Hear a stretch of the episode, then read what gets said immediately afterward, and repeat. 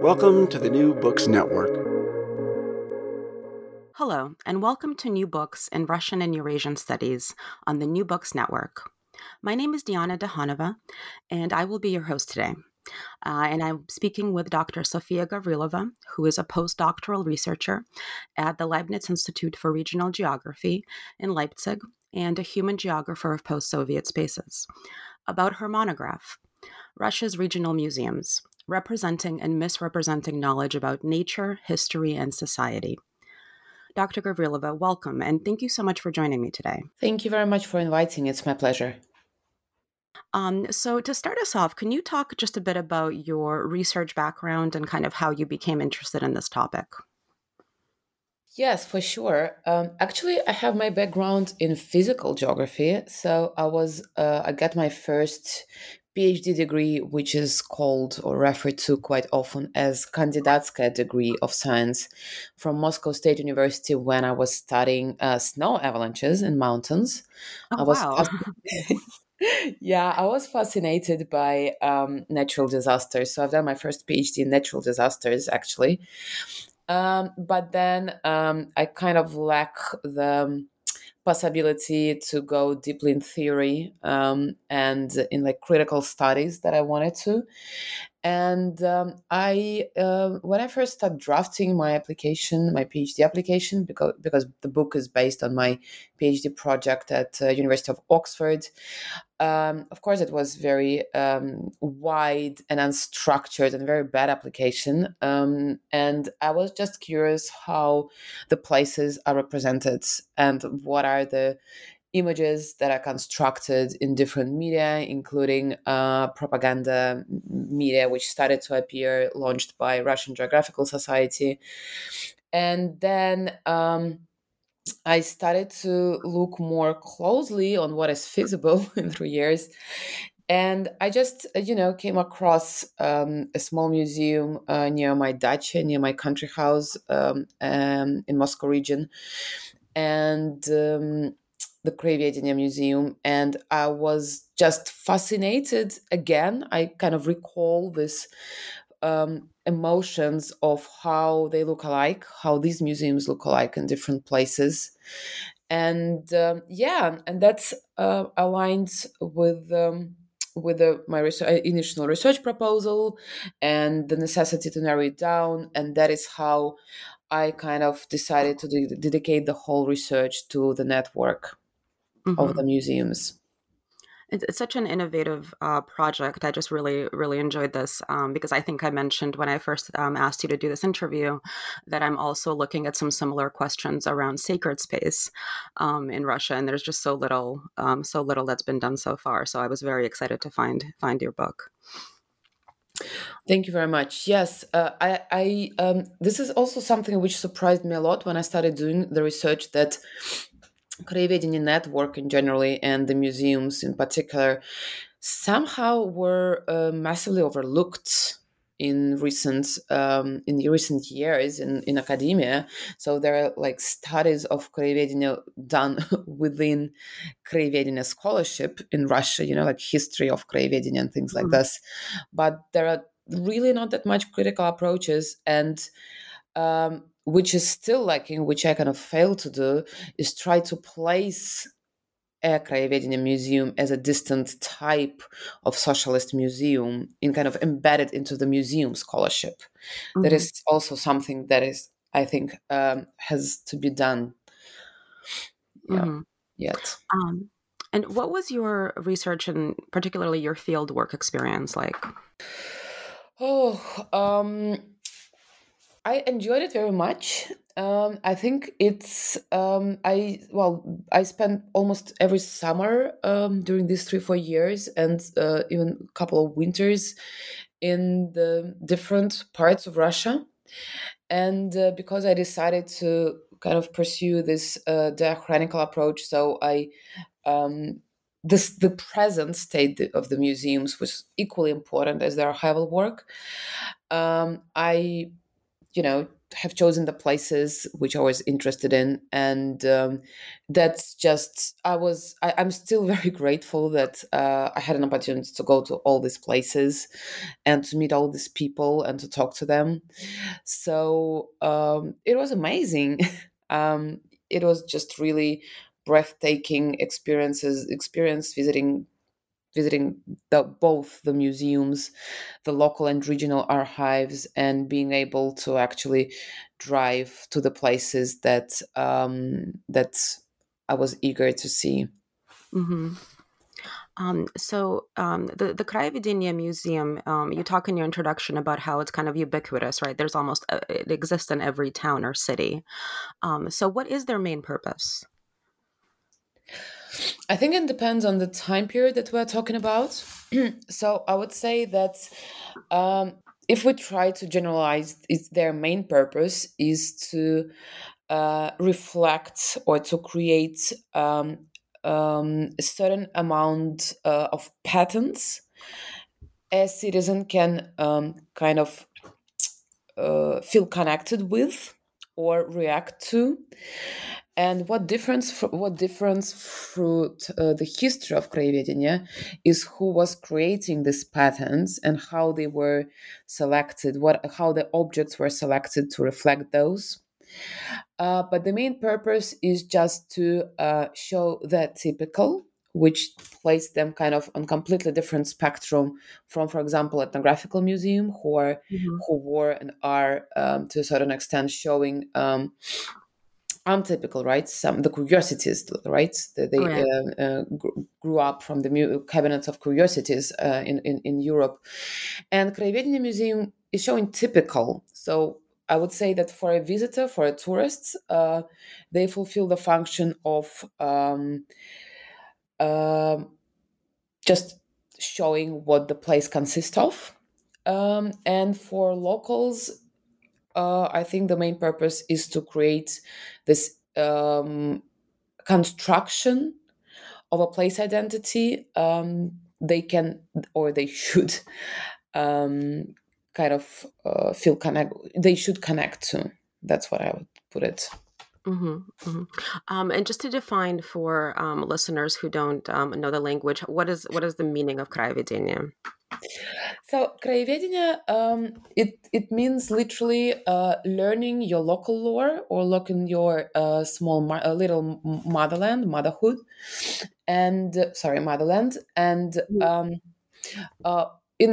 in scholarly tradition, in Western academic tradition, it's usually reduced to the local history, which I'm kind of trying to confront in my book, because I think that apart from historical narrative, the representation of nature and society and studying the nature and the society are equally important, are also important in the concept. So just saying that it's local history, I think it's a simplification of the concept. So yeah, that's what it stands for. Mm-hmm. So in the introduction, you write, I'm going to just quote, Kraevedenie museums are not just an important and gravely understudied aspect of the region's cultural landscape, but a very powerful example of the decolonization of the predominant Western paradigm of knowledge production. So I just thought this was so interesting. Could you talk a little bit about how your study broadens this paradigm of the geographies of scientific knowledge? Oh, wow. I really wrote it. Oh, that's good. Yes, that's your word. No, I think what I was trying to say that as we talked before, that Kraevedenie is a specific form of knowledge production, which is kind of unique, right? And which is represented in a material form in Kraevedenie museums. But apart from my museums, you know, there are tons and tons of literature and texts written by scholars and volunteers in 20th century through this lens of Kraevedenie, right? And for example, if you start looking into like literary view of what was written, there are books on how kraevedenie should be taught in schools. They were aspirantura, like the PhD degrees in kraevedenie in universities. So it was really, I think, a lot of efforts were put into kind of justification of this discipline / research method, because this is also what was unclear for the Soviet scholars. What are they actually trying to embed in academia, in Soviet academia? Is it a research method, or is it discipline, or is it just something which goes parallel with the official science, as you know? Sorry, I missed the word. As what is it? As a citizen science, right? So, and I even tried to make this parallel in my book, saying that actually, if we look in the research design of kraevedenie, it looks really similar to many civil science research projects that we're witnessing now, but pre-internet, right? In the times where there was no possibility to use the internet. So, like, I think it's important to embed these initiatives, and I'm quite sure that there are a lot of them. When, you know, it's not a unique thing in terms of just different way of producing knowledge, geographical knowledge, ethnographical knowledge, historical narratives from the predominant ways it was done, let's say in mid-century West, whatever West we stand, whatever we call West, be that Europe and US. So that's what I'm trying to say. I'm just trying that. I think that it's interesting to see kraevedenie as an alternative form of knowledge production, which, you know, was set up and run for almost, I would say, 50 years as a state-sponsored project of knowledge production. So you mentioned there's like more than 800 of these museums in Russia, right? So how did you decide which ones you were going to include in your case studies? Yeah, that's a very good question. So my starting point was the hypothesis that, or just curiosity, why the museum looks so alike, right? So I was driven by that question. And so I just started to think where I can find different narratives and different representations.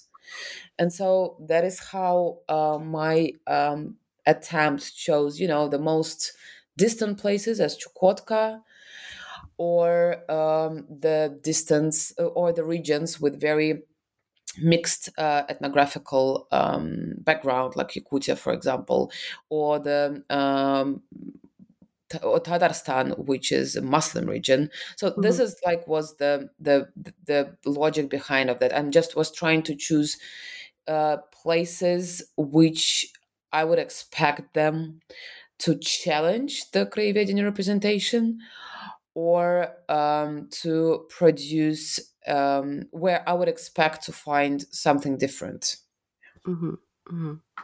How long did your field work take? I would say that I've done it in the wrong way. Also, I spent the first summer in the archives. And then I just traveled every summer back, so let me count. So I think it was 3 field seasons in total. I would say about half a year if we count them all the months together. But I was trying to spend time in Oxford as well, because I was eager to kind of participate in the Oxford life. So I would say that I was dedicating summers to the field work, and it was basically every summer for 3 years, 3.5 years. Okay. Yeah, that's pretty typical, right? Kind of trajectory. So you mentioned before that this concept of this museum is obviously it's part of Soviet ethnography, geography, history. So what are some of the key Soviet academic theories that shape how these museums were kind of created and promulgated? Well, I would say that speaking about like theory behind, well, not behind, but like in this book, I would say that it's equally important to talk about what shaped the presence and also an absence of certain narratives and places and peoples in the museum. So I think that it's the link between the predominant theories, like you know, in geography, the predominance of Marxist-Leninist approach towards geography, and the importance of, well, we can't call it strictly environmental determinism, but like the influence of environmental determinism, which says that the way people look and behave is explained by the you know, climatic conditions and you know, environment where they live. That's all shaped the expositions. I would say that if we talk about ethnography and history, of course, in all the museums, the history is the history of the Russian state in a place, right? So even when you go to Chukotka, even if you go to very distant villages where nobody goes to, you will still see that the local museums will kind of show the history of the Soviet presence in Chukotka and Soviet colonization of Chukotka, not the indigenous histories. So I think like this is how historical approaches and Soviet policies in nation building and mastering the backwards, and I put it in brackets in the quote. I'm quoting the documents. Yeah, the what is it? Educating the backwards nation, right? That's how it's called. So that's where we see origins of the expositions that we see. But also, it's equally interesting to see, for example, then that even in the larger cities, the museums do not show the city itself. So the city kind of is never present, and that is because, you know, the urban studies and socio-economical geographies were not that popular in Soviet times. So they have completely different approaches to study the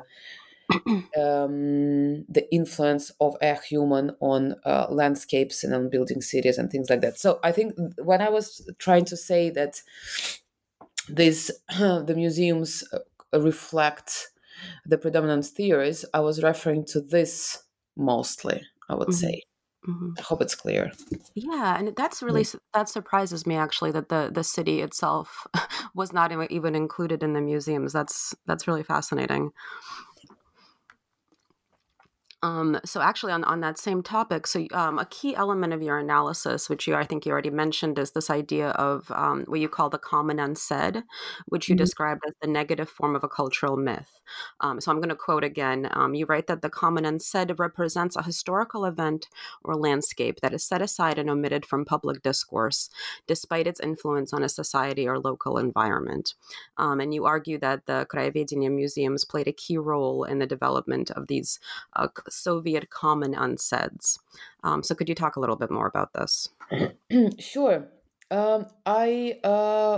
I find it really, really actually important to talk about this. And I only, you know, scratched the surface with my book because I think that what is omitted and what is not shown and what is not talked about is, as we all know from, you know, memory studies and and like critical histories, is the most intriguing. But I think it's really important to see that concept and to stretch this concept beyond just historical narrative. So it's really easy to, you know, to say that we know that there have been thousands of gulag camps and they're not shown. Okay, this is the common onset. That is like the absence that museum is producing and reproducing. But apart from that, there are equally the places which are not shown, you know. And I find it also important not to stick to not showing, but actually seeing that, as I wrote in my book, as the different methods, different discursive techniques of how these unsaid could be created, right? And here I kind of build upon Barthes and Svetlana Boym. So I take from Barthes' myth-making discursive techniques, and I kind of, you know, then build on Bohm's how they were constructed or, you know, reproduced in silences. And I'm just trying to say that, you know, when you go on the website of Gulag museums in Russia, and you see these numbers of museums which mention the presence of the Gulag. Well, I think it's not enough just to be happy that so many regional museums are talking about Gulag, because the way they do, you know, it's also important. And if you don't, for example, embed the state of the place's economy, if you don't embed the history of the Gulag in that, right? Or if you just put one A4 paper about the Gulag in the corner, that is, yeah, in Perm or in Yakutsk, that is not enough. So we can say, yeah, okay, we acknowledge the presence of the Gulag, but, you know, that's not true. Actually, right? This is just, yeah. So I think there are all these discursive techniques which create this false, or not, well, we can't say false because we don't have a truth, but which create quite a twisted narrative. And this narrative can include the total exclusion, but also all other forms of myth-making, like acknowledging, like inoculation, acknowledging the part of an evil, not to acknowledge the evil to a bigger extent, right? The classic Barthes example, which are important to be named and, you know, kind of revealed. So yeah, that's what I meant by it. And I wanted to circle back for a minute to something you said earlier, that even if you're, you know, in Chukotka or some very remote region, there will still be a museum. And I'm just wondering if there's any difference in sort of a museum that seems to be geared for the local population to learn about their own region versus in a bigger place that might be for tourists, or were they kind of curated in the same ways? Can you repeat it again? I'm not sure that I got what you're asking. Oh, sure. Yeah. So I'm thinking, so if you have a museum in a remote city where there's not a lot of tourists, right? Is there any difference between a museum, a kraevedenie museum in that kind of city, as opposed to a more populous city that will have tourists in addition to the local population looking at it? Well, yes. You know, that's the most fascinating part. Actually, no. And there is, I was trying to find a patterns of creating or contesting the narrative, the Soviet narrative. I was trying to find this pattern and I couldn't. So basically the history is that the centralized governance of Kraevedenie Museum started to decline in 1950s. And right now, well, at least until the last year, that's something we can discuss later. There was no centralized governance of the network. So there was the gap for the freedom and the gap, the space and time where Kraevedenie Museum could have actually, you know, redo the expositions. And many of them did. For example, again, the museum in Tomsk, the fascinating museum in Tomsk, who won a lot of their exposition, won a lot of grants in Moscow, but also internationally, who started to challenge the Soviet heritage in their museums, you know, who started to implement new approaches and new narratives and engage with public.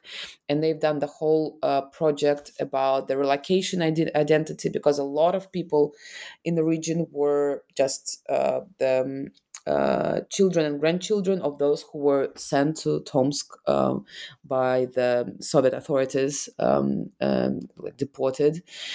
And they've done it. And this is Tomsk. It's quite a big city. While in my small villages in Chukotka, the beautiful ladies who run the museum would tell completely different story to me if we're in a museum and if we're drinking tea, and mm-hmm. they're just telling me their story of their families. That would be completely different narratives, and they would not make an effort. No, I don't want to say that it sounds wrong. They would not kind of understand that they have the power maybe to influence the exposition in the museum. Mm-hmm. Mm-hmm. That's really interesting, right? Answering to your question, no, I could not find where this freedom to redo the exhibitions, what it depended on, Mm-hmm. Mm-hmm. Mm-hmm. Yeah, so that's really interesting that there's kind of two narratives coexisting, right, in the same space, and in the space in which you are kind of determines how you present it. Mm-hmm. Mm-hmm. So one of the most fascinating aspects of this study was how the museums construct and present nature and the relationship between humans and nature. So could you talk about that a bit? Yeah, sure. The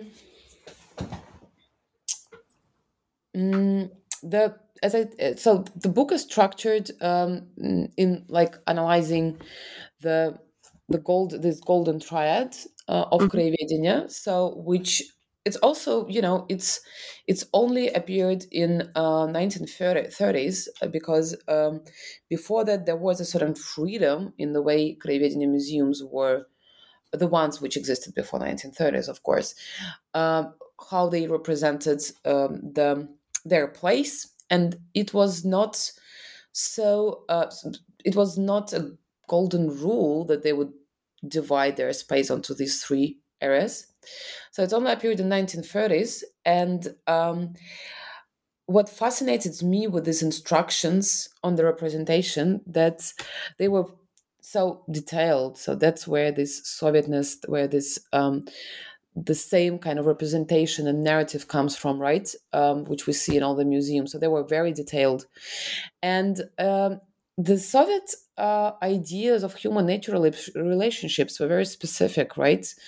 They, from one hand, they were talking about the importance of a socialist man and its mm-hmm.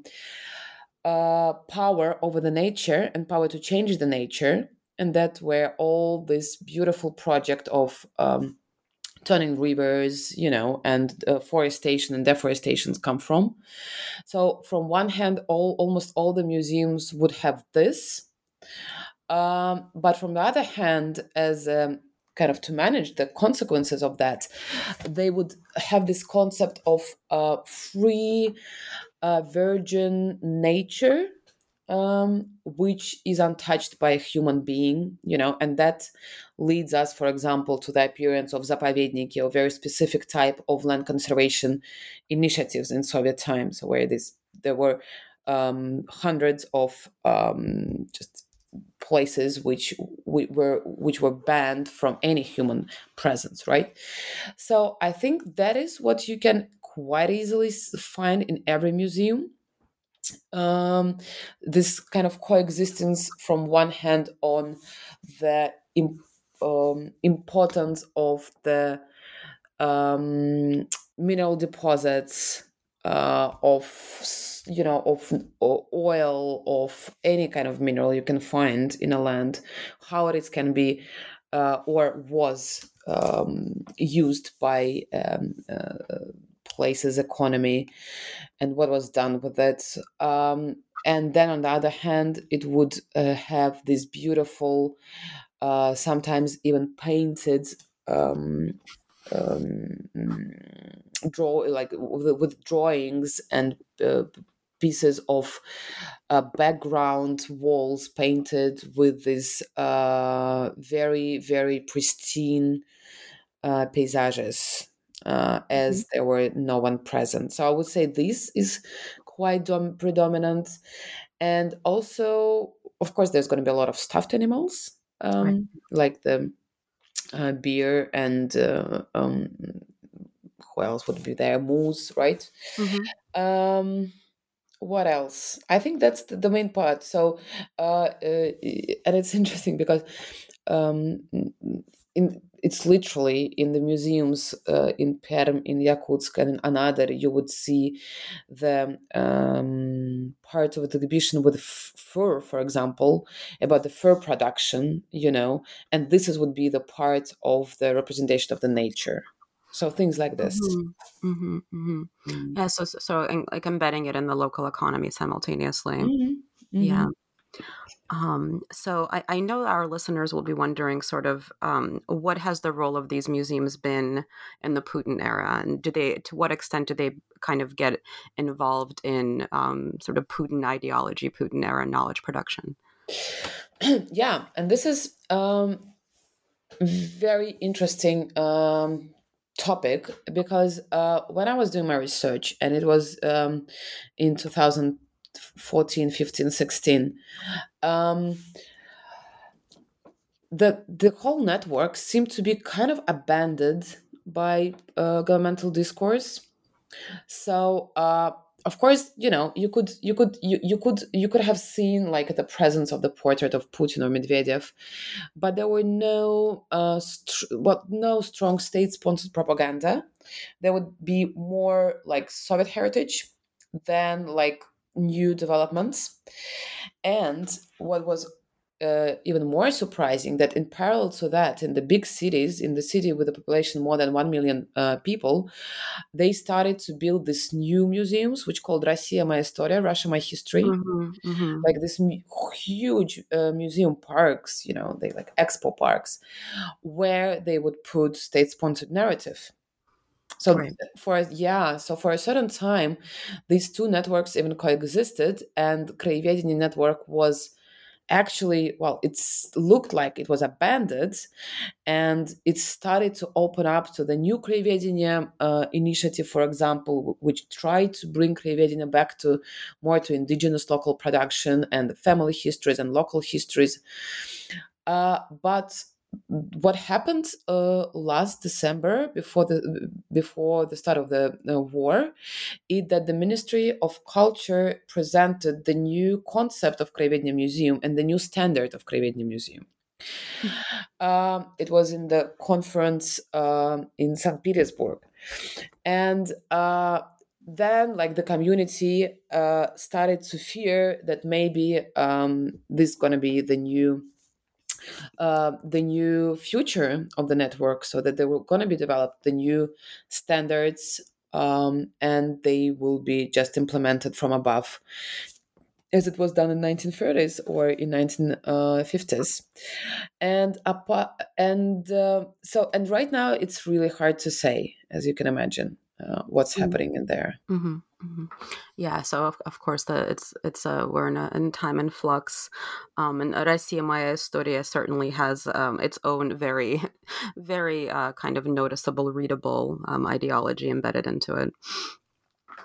To wrap up our conversation, could you talk a little bit about your current project, and is this something you're still working on? Sure.